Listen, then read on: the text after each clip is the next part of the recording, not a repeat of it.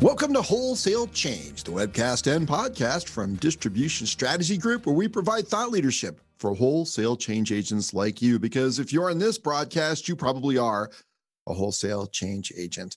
My name is Ian Heller. I'll be your co host today, along with my business partner, my good friend, the prophet of profits and the doctor of distribution, Jonathan Bein, PhD. Hello, Jonathan. How are you today? Flattered and honored as usual to be working with you, Ian Heller. it's my pleasure. It's my pleasure. So we have a great show today, but we have been like rushing pell mell to get this one put together, huh? Well, if these guys would get their earnings results in earlier, we'd be just fine. Yeah, we scheduled the show a week later. Uh, but so Grainger announced this morning, and we're going to talk about them briefly. And so we were literally on their earnings call that started an hour ago. um, and uh, listening to some of the commentary before we had to rush off and finish those slides. Uh, Amazon announced yesterday, and of course, they had huge news that we'll get into in a minute. So it's been a crazy couple of days in earnings announcements. I mean, Amazon by itself, it just has so much you can barely absorb it all. Uh, so uh, let's jump into it. But a couple things before we start. Uh, one is that we're delighted to report that Wholesale Change is brought to you by Epicor. For nearly 50 years, Epicor has helped distributors stay ahead with flexible, powerful solutions designed to increase sales, streamline operations, and improve customer experience. Epicor's industry leading ERP solutions are built specifically to meet the unique needs of wholesalers. With everything you need to grow your sales, profits, and productivity while distancing yourself from the competition, Epicor is focused on the things that matter to you work queues, PO variance queues, kitting, assembly and production orders, advanced inventory forecasting, VMI, and special project pricing. They build their software using industry best practices and 50 years of distribution experience, almost as much as I have. But Epicor's solutions are far more than just tools for pick, pack, and ship. Fully cloud based with modern UI, Epicor offers complete, robust e commerce solutions, powerful BI and analytical tools, modern API and EDI, value added services, WMS, virtual assistant, and much more. You can learn more about how Epicor helps thousands of wholesalers succeed by visiting epicor.com. And also, since we threw these numbers together so quickly, we just want to share a brief disclaimer. So, if you're on a podcast, listen closely. The information shared on the Wholesale Change Show is not intended to be a source of advice or financial analysis with financial analysis with respect to the material presented and the information contained in this website do not constitute investment advice. So, and that's another way of saying boy, we sure threw this stuff together. So we think it's right, but double check. All right. So the first company that we're going to talk about, and there aren't a lot of words on this page, but boy, the numbers and words are remarkable. Why don't you walk us through uh, their sales? So their fourth quarter numbers were 125 billion. That's B billion. Uh, that was a represented a 43 plus percent growth over fourth quarter 2019. Total number for the year came in at 386 billion. Um, operating margins were down slightly. Um, gross margins were also down slightly. Then in the earnings call, they they talked about some of the pressure from the pandemic uh, in bringing down some of the margins. Um, their market cap is at a really frothy just under 1.7 trillion as of yesterday. Is that right? That's incredible. Remember when we talked about, you know, Gashu will be the first company to a trillion dollars, and you're you're telling me that they're at 1.7 trillion now. 1.7, yeah. I mean, actually, if I look at the next, so if I look starting at distributors in our sector, um, sort of pure play distributors, you know, the, the highest valuation is is 38 billion. So they could go buy a whole gaggle of distributors with their market cap if they wanted to. And that market cap is an 82% increase over uh, fourth quarter 2019. Yeah, I think their their full year sales were up like 36 or 38 percent or something, right? Yes. So they grew from 282 billion to 300 and what'd you say, 86 billion in one 86 year? billion, yes. In one year. So I, I so we talked about this yesterday when we were preparing for the call, Jonathan. But I think we agree, unless you go back 100 years to Standard Oil or somebody and restate their growth in modern dollars, you probably could not find a company that grew, you know, 36% off a $280 billion sale. I mean, there have only been a few companies that size anyway, ever.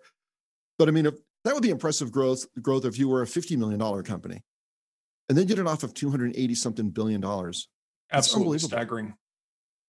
Yeah, it, it's it's really hard to imagine any other company in any other sector sector today that could have that kind of growth. Right. Right. So now, in the middle of all this, the big announcement yesterday, despite the uh, uh you know the unbelievable financial performance, and we're going to get to a couple more aspects of that in a minute. But the big news yesterday was that Jeff Bezos, uh, some article said he stepped down. I, I prefer to say he stepped up from CEO to executive chairman. Um, and they named uh, the the head of AWS as his successor, Andy Jerry. Is that his name? Uh, Jaros. Um, and uh, so I sorry for not knowing that. But uh, so Bezos is stepping out of the CEO role. Now, what do you think of this? I mean, I, I was surprised. I assume you were too. Yeah. I, uh, well, I was surprised at just that it happened. Um, but you know, if we look at all of the other big tech companies, they've had a similar evolution, right? Um, Gates stepped out of Microsoft. Um, the, the guys stepped out of Google. Um, there was a successor to Steve Jobs at Apple. Um, so in, in many ways, it's a natural progression for a company at the stage of, of growth and maturity. Yeah, you know what's what's interesting is that every now and then you get a CEO who can start a a business in their garage and then grow it to be this gigantic public company. But most of the time, entrepreneurs at some point in time kind of run out of their management expertise and they hire a sort of a big company CEO to come in and run the company for them. Nothing right. wrong with that.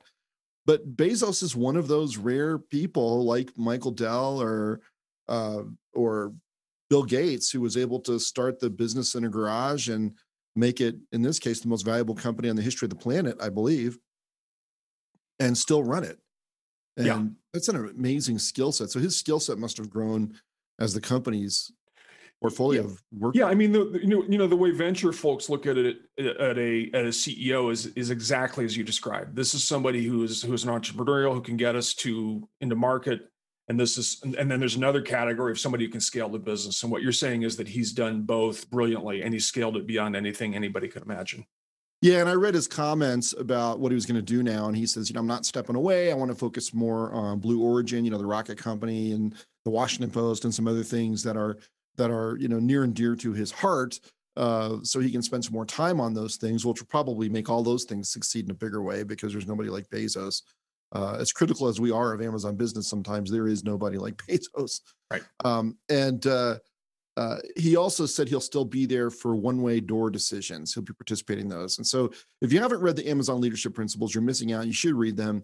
And one of them is that I think this is in their principles, but if not, it's something that they talk about a lot where there are two kinds of decisions one way doors and two way doors. And the one way door decisions are hey you make a commitment to this to this decision and it's it's going to change the company in a big way it's really hard to get out of you can't just back away from it and then there are two way door decisions and so amazon views one way door decisions as things like acquisitions you go and buy a company that's the example he uses in his quote if you're going to make an acquisition, then that's a one-way door decision because you can't go back once the deal is done. Or at least it's really expensive and and and hard to get out of it. But a lot of two-way door decisions, like trying new, you know, launching new products or whatever, new services, mm-hmm. those are two-way door decisions, and it should be easier to make those decisions. And I would say when I read that in Amazon's leadership principles, I would say that generally speaking, I, I haven't been in a company that has tried to classify decisions in those ways. Mm. They've applied the same criteria to both. And I, and I, I think that's an important distinction that they're making at Amazon. Now, they, they also had their earnings release, their 10K. Uh, and so, you know, one of the problems with Amazon, if you compete with them in the distributor space, is they don't disclose the results of Amazon business, right? so the speculation around their results, depending on whether you talk to Applico or Royal Bank of Canada or Merrill Lynch, et cetera, is you know, you know, they're on a track to be $32 billion or 50 something billion or 70 something billion in gross merchandise value by 2023. That's a huge difference, right? So nobody knows how big Amazon business is, and they're not required to disclose it because you know this is you know the SEC's rules aren't really made to account for companies of enormous scale. Like so, for example, there's an SEC disclosure rule that says that once a business unit equals 10% of revenues, uh, income, or assets, roughly, then you have to disclose the performance of it, right? So that's probably an oversimplification, but that's roughly the rule. So, So, but so by that by that metric, then if Mhm. if we go by revenue, then we Right. know Amazon is no business is no larger than 38 billion. If that were. If that were the metric, right? if that's the metric, then they would have had to disclose by, by now if it was 38 billion. Right. And but they're growing so fast. And you know, so you think about like, you know, Grainger is roughly a $12 billion company, right? So if they had a $2 billion subsidiary, they would have to disclose it, mm-hmm. or even one and a half billion. But but Amazon business could potentially be 20 times that size and not trigger the disclosure requirement because Amazon is so massive. Now, I don't think Amazon's doing anything unethical. Why would they disclose competitive information if they don't have to? Mhm. Right. But it is it is sort of structurally unfair, even though I don't I'm not accusing Amazon of doing anything wrong. Um, but you know, who knows how big they are? Nobody knows. So I went through their 10K and I searched for the words Amazon business. It doesn't appear anywhere in their 10K. They don't mention it at all, which frankly is more scary than if they did mention it. Yeah. Um, they mentioned the word distributors once or twice in sort of a long list of competitors. Um, but boy, they just you go through that 10K, they don't talk about B2B, which you know either means it's not that important to them or they just want to keep it under the radar. I- think it's probably the latter. What do you Mhm. think? Yeah, I think that's right. Well, and if if we look at where they're going, so that you see, you look at that 125 billion dollars in fourth quarter, you say, well, you know, at that run rate, and there are some caveats. At that run rate, they're at a 500 billion dollar business. But the, the the caveats are a pandemic, b fourth quarter is is going to be good for retail anyhow.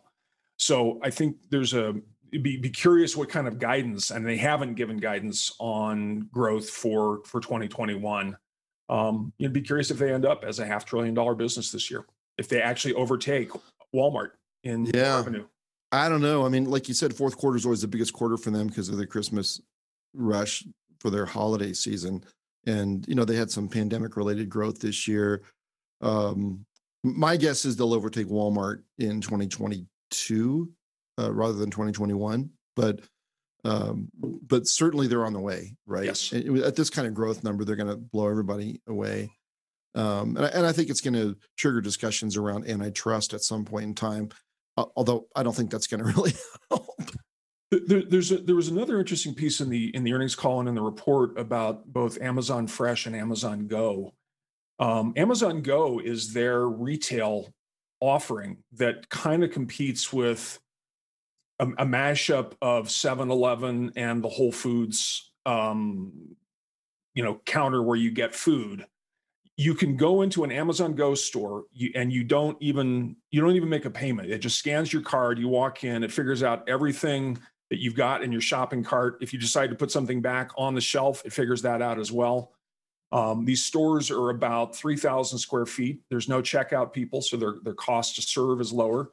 Uh, they are now finally at about 25 stores. They had they had expected a much larger rollout, but it's a very interesting play from the standpoint of, first of all, it's brick and mortar. That's not what we know traditionally about Amazon. Second of all, the use of technology in in gaining efficiencies in these stores. Do you see them doing something like that in B2B potentially? That's interesting. Um, I don't have a deep thought on that one right now, Ian. Yeah, it doesn't Yeah. seem to fit to me, I guess. Now, uh, we'll, see. I, I mean, I think it is interesting, and they're going to revolutionize a lot of that retail technology. And a lot of times, they move technology from one uh, industry they're into to another.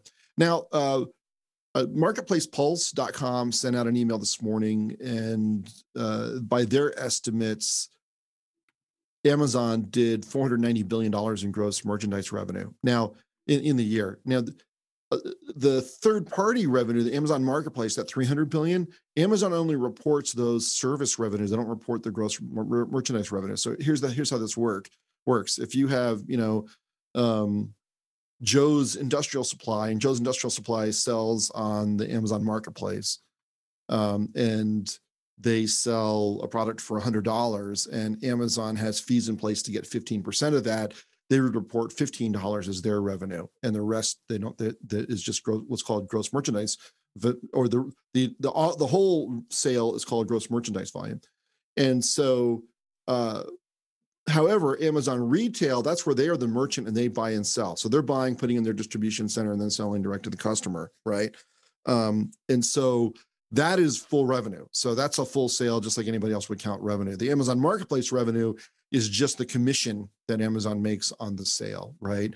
Um, but the $300 billion is the whole gross merchandise value. All right. mm-hmm. And last year, and I think it was for the first time in Jeff Bezos' letter to shareholders, he reported that 58% of total gross merchandise revenue was coming from third parties. And Marketplace Pulse is now saying that it's 62%. So nearly two thirds of Amazon sales isn't coming from them as a merchant, it's come, coming from them ha- representing sellers selling through their platform, which is really extraordinary because it was zero in 2000 roughly.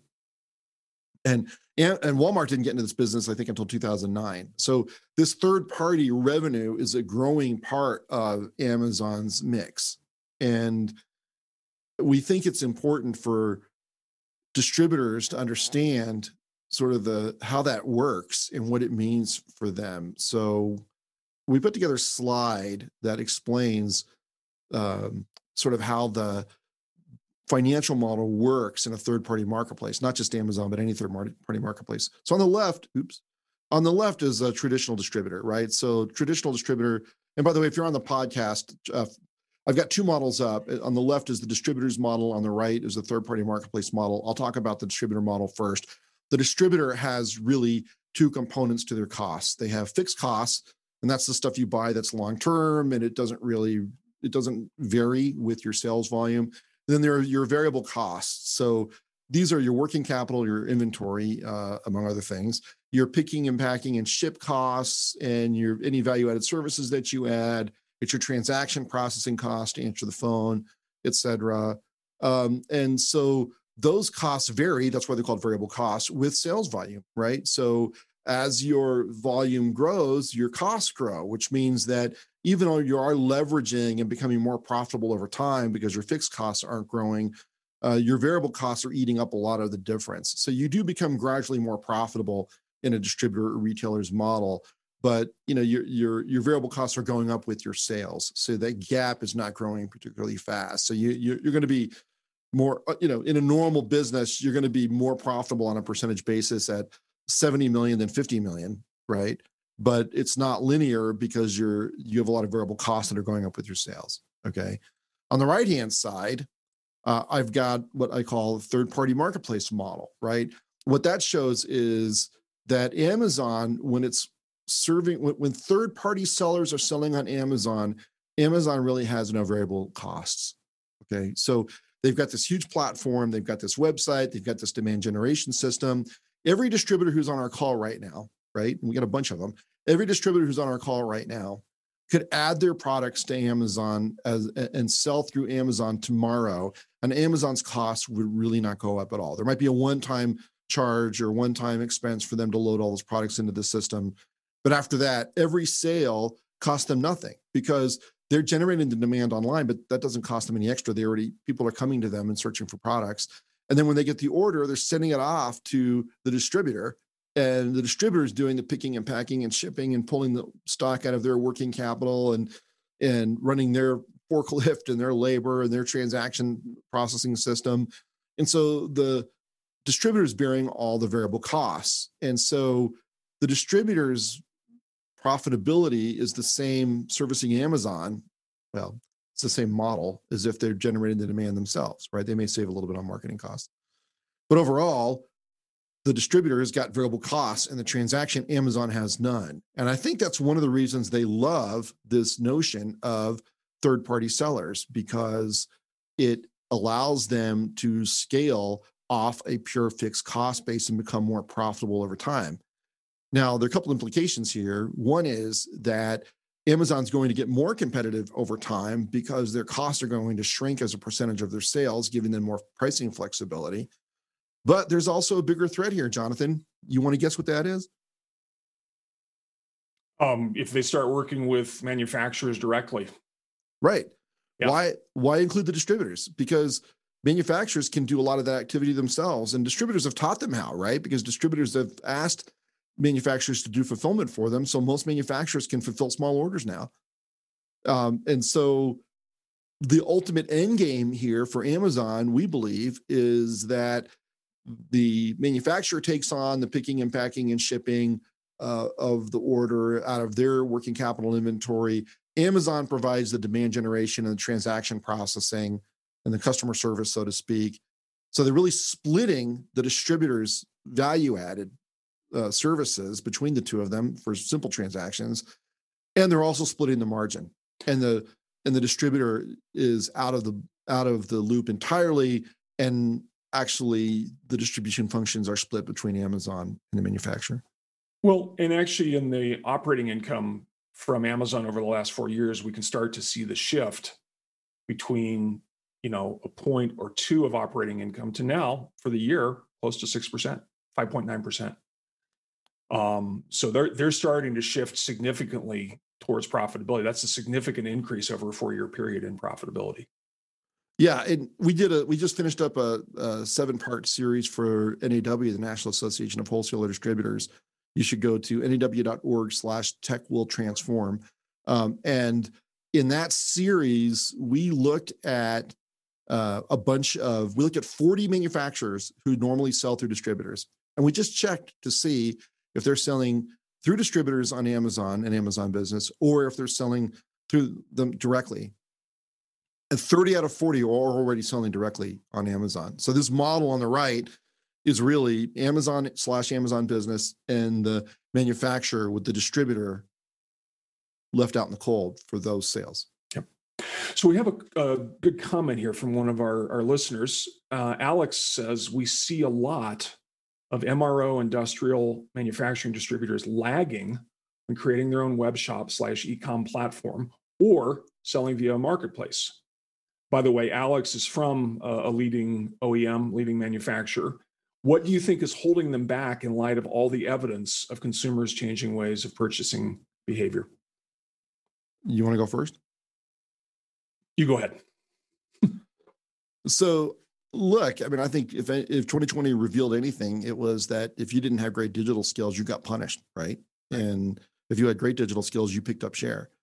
And so I think that distributors lagged because they could get away with it and they paid the price in 2020 those that didn't have good digital skills so i think it was a lack of understanding i think it was salesforce conflict they would build these web platforms and then not allow certain SKUs on there or or say call for price or other things that just absolutely killed their web their their their websites, right? I think in terms of uh, they have to get past that. You have to find a solution to represent your whole value proposition online. It's not optional. This is what CEOs are for is to provide leadership to solve these kinds of problems. It's time for CEOs to step up and lead in digital, not not allow it to be a sideline, but it, make it a core part of the business because it's the world is the world is just there now. Um, I think in terms of selling through marketplaces, I don't really see the upside in selling through Amazon or Amazon Business. I, I mean, I think they're just going to learn from your data, and you're going to give them a if they if they choose to, and organizations like the Wall Street Journal are accusing them of already doing this. They're going to use that data to displace your SKUs with their own, and there's the risk that they'll just go to your suppliers directly. I mean, this whole FBA fulfillment by Amazon, what value is the distributor adding? You're shipping your inventory to an Amazon warehouse. They're doing the picking and the packing and the shipping. It would be better for Amazon just to buy that directly from the manufacturer, have the manufacturer to uh, do the fulfillment directly, right? And so, go ahead. Yeah, so I think you know I think an interesting point that you bring up here, Ian, is the, the simple transactions versus the more complex transactions. Right. I think I think a lot of distributors are stuck in the hey, we, we can't do more complex transactions online. That's not how our customers buy. But what they're missing is if you look at things like tools, right? Tools are great to sell online. Those are simple transactions. And so because they're because they're getting focused on the complex transactions, they're perhaps discounting the value of what of the role that digital can play. Yeah, and by the way, there are marketplaces that are safer, right? Like Google's got a marketplace that right now, at least the last time I looked up, is charging zero commissions. For strategic reasons, Google feels like they've got to have a marketplace because Amazon is threatening their search traffic. Different story. And so they there are a lot of distributors selling on Google. Google doesn't isn't a merchant. They don't have product managers and distribution centers and delivery fleets. And so I think they're pretty safe marketplace to sell through. Unfortunately, they're a tiny, tiny fraction the size of Amazon. I just think Amazon in the in the short run is good for distributors. In the long run is a big threat. And yeah. so I would be careful. Uh, by the way, if you do have questions, please add them to the pile. Alex, thanks for yours. We try to answer them as we go. Um, anything else you want to talk about Amazon, or shall we move on, Jonathan? Let's move on. Oh wait, we should talk about. We got to talk about Bezos, the implications of him leaving. Oh, you go. Um, so I gave the opinion. I don't think it's going to change a thing. That they're so strong, and that they're they're not a culture or a personality driven organization. He's built a management structure that's going to carry on, and it's going to be seamless. What do you think? I think so. I think I think the the, the engine is built and it's it's running beautifully and um, the, the, person that he's bringing in has been with the company for, from the 90s so has seen growth the entire way um, and I, i'm confident that he's chosen somebody who's internalized that well and is is ready to take the company to the next level yeah that's how i feel i also think by the way in this marketplace discussion distributors need their own trusted industry-wide marketplace because the simple transactions are going there you can't trust the the merchant centered marketplaces and nobody else has any volume. So that's my view. Okay, uh, next, let's talk about Grainger. So we were feverishly taking notes this morning and looking at their uh, press, their uh, earnings release this morning. You want to go through some of these results, Jonathan? You bet. So um, they've managed through things, I think, pretty well. Um, fourth quarter sales were up slightly over fourth quarter 2019. Um, gross margins were, they saw some headwinds from the pandemic, uh, both customer mix as well as product mix. So if you look at, you know, gloves and sanitation stuff and safety, those are lower margins certainly today than they were 10 years ago. So they saw some, they saw some headwinds on the gross margins. Um, they manage their SG&A very well. And as a result, um, you know, they they they brought in a healthy uh, operating margin of 11% for the fourth quarter, uh, 10% for the entire year, um, and they actually grew the business. Um, so they're up to just under 12 billion um, in the face of these enormous headwinds of of the pandemic. Yeah, one thing I would point out is that their gross margins um, for the full year were just under 36%, 35.9%, right? and some of that was pandemic related, but they were already coming down. I mean, that's almost that's like 900 basis points in year over year, or or from I don't know seven or eight years ago, what their margins were, um, and you know, still down. Uh, uh, I think they were over 45 percent at one point. That's during some quarters in their history. So they've had this huge decline in gross margins. With you know, intentionally, like, intentionally, by the way which I think is really smart. I mean, they were overpriced for the market, and then in, a, in an environment of increasing competition, and you know, investor many analysts they you know they point to gross margin as you know it's got to go up all the time at sacrosanct, but that's not realistic. And and pursuing that path gets you to the point where you're overpriced, and that's where they were. And so some of that margin cutting, which has to be paired with cost cutting, happened before DG Macpherson got promoted to CEO, which I think was end of 2017, October 2017, something like mm-hmm. that. Um, but a lot of it he drove, right? I mean, he he had that in his honeymoon period. You could you could get away with like anyone with more things than you can after you've been there for a while. This is my interpretation. It's nothing he said. But so within his first year, he said, "Look, we need to we need to cut gross margins," and I think that was essential. But they've also cut expenses, so I think they're down to a much more realistic level of gross margin that is sustainable. Um, so let me let me let me postulate this.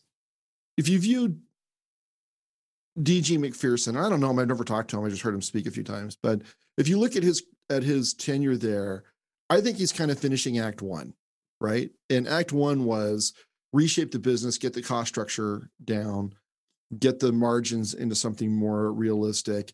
Don't bury the company while you do that, because if you mess up either of those, that's exactly what happens, right? and I think he's you know they're they're growing in, but I think the next challenge for him is for him to figure out how to grow the company more rapidly, which is not a criticism of his past performance, but is a challenge for the future. um, because I mean, one of these days we're going to see Amazon businesses numbers, and I know Grainger feels like they've got some pretty good barriers and they go after different business than Amazon business does, but certainly there's some crossover. And well, and in a sense, they're they're reducing one of the key barriers, which is they're they're rapidly closing branches.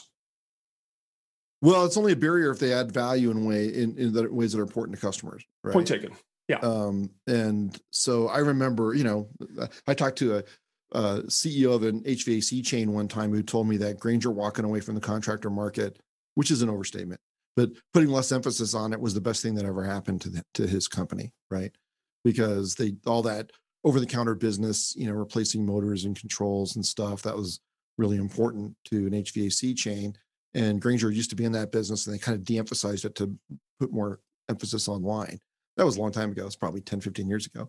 But but I think the branches in that role are a barrier because that technician with a dead motor needs it right now and he needs help matching it up. And at least for now, that's a pretty good barrier. If you don't offer that kind of expertise at the counter, or you don't do value added services like kitting or labeling or uh, bin replenishment or whatever out of those local branches, then they they're not differentiating. They're just they're just expensive brick and mortar. Um, because you you look at Fastenal a, a lot, Jonathan, right? And they're they they do they've kind of re retran they've kind of transformed their branches too, as I understand it. Yeah, they're they're making a shift to really two types of branches: a traditional branch where you walk in that's full service, uh, but then really it's a second type of branch that doesn't have a, they, they call it backdoor branches. There's not really a, a, showroom. You don't walk in the front and they're transforming it so that you go pick up an e-commerce order, almost like a will call. Um, and, and maybe it's even more like a DC, but the point is it's not a, it's not a full service branch. Um, and they're finding that to be much more efficient for their growth in e-commerce, which by the way, finally hit uh, above 10%. They, they announced that as a milestone. Hmm. Yeah, and Grainger divested Fabory and Grainger China last year, which I think was important. I think they still own Cromwell in the UK, uh, which is sort of the UK version of Grainger, big MRO distributor. Um, and they believe that in 2020 they outgrew the MRO market by 800 basis points, which is pretty significant. They're not offering guidance for 2021 yet. Um, I was taking notes during the call, and I think they said that in January they grew 9% over prior year. Did you hear that? I did hear that. I think that was the number, but they're still expecting the first quarter to come in at 3 to 5%. So, you know, like this is a, as always, a well operated company. They generate a ton of cash, right? They generated $1.1 billion in operating cash flow. They've got good, healthy margins, right? They've navigated through this pandemic, I think, very well. Uh, the challenge is can they find a way to grow even faster? Because they did they had a brief mention of Zoro, which that they've added two and a half million SKUs. They've got over six million. Zoro does have a third party marketplace. My impression is that they need to move faster with it than I see them moving. Do you have a do you have an impression on that? Absolutely the same. Yeah. So yep. you just don't hear much about it. I mean, I, I just don't. I, I know they're trying to add third party sellers, but it doesn't. I'm not sure why they aren't going faster. Maybe they're just not ready. But I, I would like to see, uh, you know, if Grainger wants to compete with Amazon Business, I think Zoro has to move faster with their third party marketplace. Maybe they don't want to do that. I guess we'll see. Moving on. Applied Industrial Technologies. Yeah. So go ahead. So the numbers quarter over quarter, fourth quarter of 2020 versus 2019, they were down just under 10%. Operating margins came down just a tiny bit. Um, margins, gross margins came down from 28.9% to 27.9%. So in terms of the their share price, um, you know, the a lot of companies took a hit sort of mid-year due to the pandemic. So they've grown share price 31.8% in six months. Um, but over the last year, they've grown uh, 23.6%. So uh, that's a very happy story there. Yeah, I mean they've had I think they've had upside surprises, so good surprises versus analyst consensus predictions five quarters in a row, something like that. Right. So they're they're even though the business has declined somewhat, they're doing better than everyone thought they would have. But it's really coming from acquisitions. So according to their, they have a really great investor deck on their investor page. If you're interested in this company, they've done 43 acquisitions since the year 2000 and 26 since 2012 representing over a billion in sales. And their annual target is $100 million of sales from acquisitions annually, which would be about 30% of their growth goal annually. Mhm. And that's a ton of acquisitions, and they must be integrating them pretty well because they don't seem to be eroding much of their sales. Well, you know, some, some for some companies, acquisitions uh, is a core competency. And as we look towards some of the trends that that we've been noticing um, with potential consolidation, um, the companies that can acquire well are going to be well served with that competency. Yeah, actually, one of the analysts on their earnings call asked them, "What are you going to do with all that cash?" And I thought, uh, I think that's obvious. They're going to go buy more companies because they've got like I don't know, two hundred ninety million dollars of cash or something on their balance sheet right now. Um, but what was interesting, so just for fun, I went into their earnings call transcript and I and I went and I opened their 10Q because this was second quarter for them because they have a off fiscal year, uh, cal- uh, phys- uh, off calendar year fiscal year. Um, so they just finished their second quarter, and I just searched for the word online. I searched for the word web. I searched for the words e-commerce, e-dash commerce, e-procurement. None of those words were mentioned. I mean, there's one mention of web for like registering their financials with the SEC or something, but that was it. And so it was just interesting. You know, you have this whole earnings transcript with analysts asking questions. Nobody mentioned e-commerce or e-procurement or online. Now they've got some online capabilities, but you know, what I would infer from this is this is a company that had a big sales hit in 2020 because they didn't have good enough digital competencies. I mean, that's my conclusion. What do you think? It could be. I mean, the the, the sector as a whole is not strong on digital. Um, if you look at the other leading players in the sector, it's just kind of representative of, of where they are. So And by the way, that's not even a criticism. No one saw COVID coming, right? Right. So Yep. the, the you know the it's not like like oh you should have seen this coming. No, they they couldn't have seen it coming, and you know, but it does feel like it's just it doesn't feel like as much of an emphasis as it as it should be. Um, we have another question. Let's see. How do you see Internet of Things solutions from OEMs expanding in the distri- distribution space? Will this force a new wave of upskilling, or will OEMs look to abandon traditional distributors in favor of those who understand SaaS solutions but don't necessarily understand the market slash industry? Uh, that's a complicated question. Are you reading this, Jonathan? yeah, I am. So we we have done some research on advanced technologies playing in the distribution space between the distribution space and the end customers. Um, IoT did not come out as strong for most of those respondents. I mean, there were a few, there were a few folks for whom it was strong. Um, what do you think? I, I think we should get Alex on the phone and ask him more what he means. Um, I, I think generally speaking, um, look, I mean, there are a couple of questions here about our, the bottom line is, are suppliers going to integrate forward and sell direct? And clearly that's happening. I mean, we see it in all of our data, right? Mhm. And they're participating in marketplaces directly. They're building their own marketplaces. They're selling directly and risking the, the channel conflict. Um, and I don't think that's going to slow down anytime soon. But but here's where the, there's a role for the channel. Um, to the extent that the IoT looks more like a managed service, that's probably something you want a channel member doing, either a distributor or uh, perhaps a contractor between the distributor and the end customer, um, actually doing the monitoring and the management of of the uh, the end customer's infrastructure. So if you think about electrical, there are you know, Schneider has come out with a lot of stuff related to IoT through their Square D division. Um, and they have channel members who are providing IoT services to end customers. They also have channel members who are enabling contractors to provide those IoT services. So I think there's a multi-layered management of the IoT things in certain sectors where where automation uh, matters.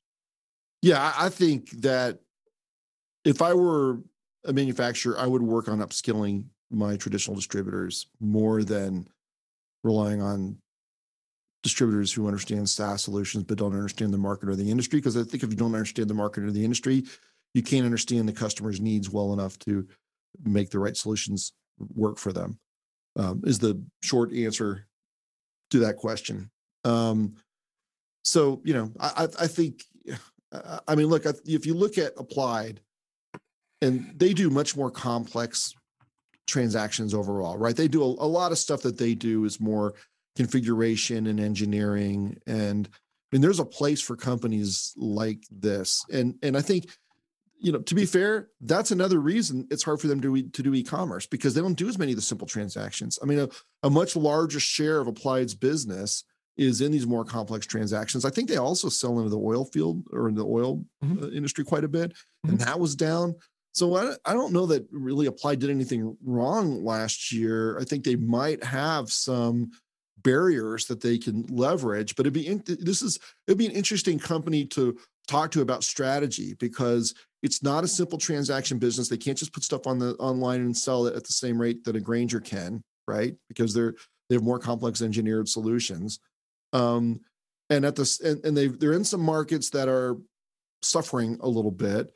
So and they're outperforming analyst expectations. So and they're generating a ton of cash and they're buying these companies so it's a really interesting case study because it looks like a really, really well managed company that's managing a variety of thorny challenges simultaneously and still figuring out how to make a lot of money. So it's interesting. Want anything to that, Jonathan? Nope. Okay. Uh, the last company we're going to talk about today is Avnet. You want to run us through the numbers here, Jonathan? You bet. So Avnet's um, second quarter sales, which ended December 31, 2020, were 4.7 billion. That's up a little bit from 2019. So they were able to to grow. Um, operating margins were up um, 1.2%, and then the gross margins came down a little bit. The share price, this one also took a big dip in the middle of the pandemic. So you can see they're up 41% from six months ago um, down a little bit year over year. The total market cap right now is about just under 3.9 billion. So this is an interesting business. If you look at the the comment there, the risk of supplier-driven disintermediation, Avnet, at least the traditional Avnet business, makes their money doing production supply. And so this could be there's you know they're they're they're playing into a bill of materials that's 100 or 200 or 300 lines long and some of those lines might be a customer needs a million items at two cents an item right? I mean it's literally that kind of um, just micro transaction that you, that you have with a lot of what they're doing. So um, so i think in terms of the you know where they sit with regard to supplier driven disintermediation there's real value there. I don't think most manufacturers want to be handling an order of a million items at two cents a, a component. I don't think that's a business they want to be in. Uh, and, and that's in contrast. So they, so Ian, you were VP of marketing at Newark Electronics, which was part of Premier Farnell. Avnet bought Premier Farnell a couple of years ago. That's a different business, right? I mean, that's yeah. not a production supply business. Do you want to you want to describe a little bit of that business? Yeah, so there are a few companies like Newark and a lot of what DigiKey sells that goes into what design engineers use to make prototypes out of. So there are all these electronics companies in the US and the, and when they're when they're done with all their designs, the final products are produced in China or wherever, or at least a lot of them are. Um, but the prototypes are all made in the US and there's a fairly substantial market. I mean, it's billions of dollars for electronic components to make prototypes. And and and do design work with. And there's also a pretty healthy market for electronic MRO products, right? So people who are going out to repair, you know, anything from stoplights to the conveyor belt at your grocery store, right? If they need electronic components to do the job, uh, or you know, machine tools or whatever, they're going to get it from a catalog supplier. So that's what we used to call it, like Newark or like or like DigiKey. And as a result, those margins and that that, that business model looks much more Grainger like than this. I mean, you, if you look at, you know, this is a $17 billion company with less than a $4 billion market cap, right? Because the margins are so small.